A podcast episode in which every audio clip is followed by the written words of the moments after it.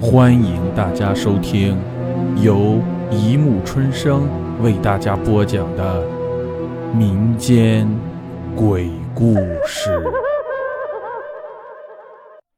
第四百三十六集：电梯一。在深冬的夜风里，阿正斜靠在冰冷的公交车站牌上，他已经把领子高高的竖了起来。可是还是感觉到冰冷的凉气直往脖子和衣服之间的缝隙里钻。来往的路人很少，已经是年三十了，正是各家吃团圆饭的时候。更何况今年过年气温似乎比往常要低好几度，比起温暖的家还有可口的菜肴，谁都不愿去外面享受冰凉的冷风，外加惨淡的路灯光。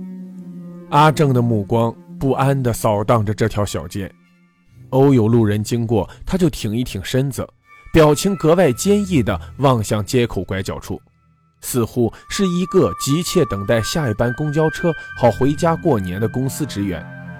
他的表演无疑是成功的，好几个过路人纷纷将同情的目光投向他。阿正顺势抬手腕看了看卡西欧表，耸了耸肩膀，重重地叹了口气。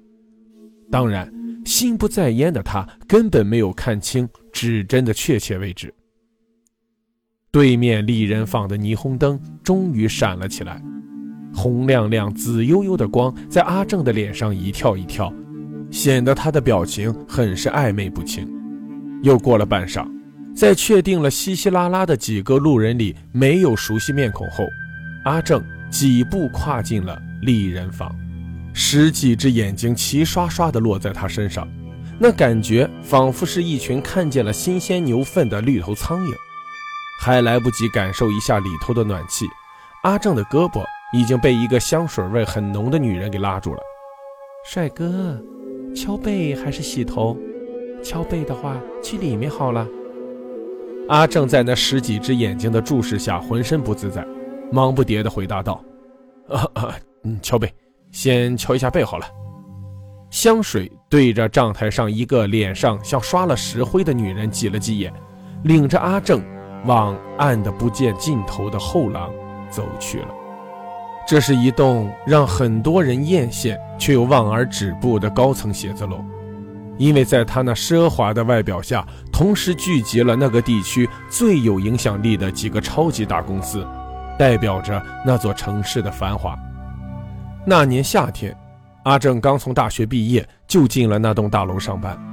当时很多人都用一种酸酸的语气对他说：“哎，你小子真有福，在这么高级的地方上班，一毕业就是白领阶层了，真牛逼。”每每听到这样的话，阿正都没有一点点飘飘然。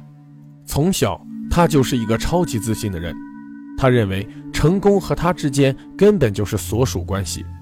进到高级写字楼上班理所当然。的确，他算是个成功的男人，很多同龄人没有的他都有了：钱、事业，还有背后那个女朋友小娜。小娜比阿正大一岁，虽然学历不高，家境不佳，但是温柔体贴，事事都依着阿正，从无一句怨言，把阿正照顾得周到细致。阿正也不是不喜欢小娜。毕竟相处也有五年了，可他总觉得小娜身上少了点什么，或许是她太过善良和纯洁了吧。阿正不止一次的想到，如果她能更加野性一点，更有活力一点，这样或许会更好。五年前，阿正还在念大学的时候，小娜在他家楼下开了一个小店，卖油盐酱醋什么的杂货。当阿正第一眼看到小娜的时候，就不由自主地在他的小店里接连吃了五只冰棍儿，用他自己的话说，就是情不自禁，就是被鬼附身。打那以后，阿正就骗父母说学校里课少，隔三差五的往家里跑。在不停地追求了一年以后，阿正终于如愿以偿，让小娜成为了自己的女朋友。从此，他就成了学院里差不多所有男生羡慕的对象。阿正喜欢睡懒觉。小娜就在大清早坐一个半小时的车赶到学校，给她送来热腾腾的豆腐脑。阿正抱怨饭菜不合胃口，每天下午小娜就用保温瓶盛来自己做的饭。秋季学院里有足球联赛，小娜就会事先准备好姜汤，在中场时给阿正喝。春天里下雨，小娜担心阿正粗心忘带伞，干脆就送伞到学院里，又怕阿正已经淋了雨会伤风，还给他备了板蓝根和康泰克。一年以后，很多老师和学生因为娇俏可人的小娜知道了阿正，佳话频传，于是阿正成了名人。